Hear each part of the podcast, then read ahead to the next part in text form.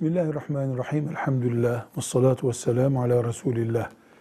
Kafir bir komşu ile sosyal ilişkiler sürdürülebilir, sürdürülmelidir de. İnsanın kafir olması onun toplumda yok kabul edilmesini gerektirmiyor.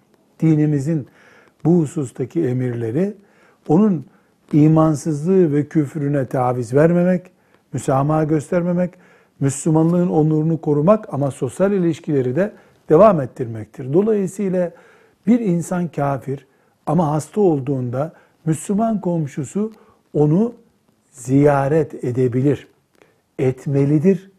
Onun hidayetine, kalbinin yumuşamasına vesile olacağını umacak bir ziyaret yapmalıdır. Geçmiş olsun demelidir. Hatta bazı alimlerimiz oturup onun iyileşmesi için bildiği dualardan okumasının da caiz olduğunu söylemişlerdir. Elhamdülillahi Rabbil Alemin.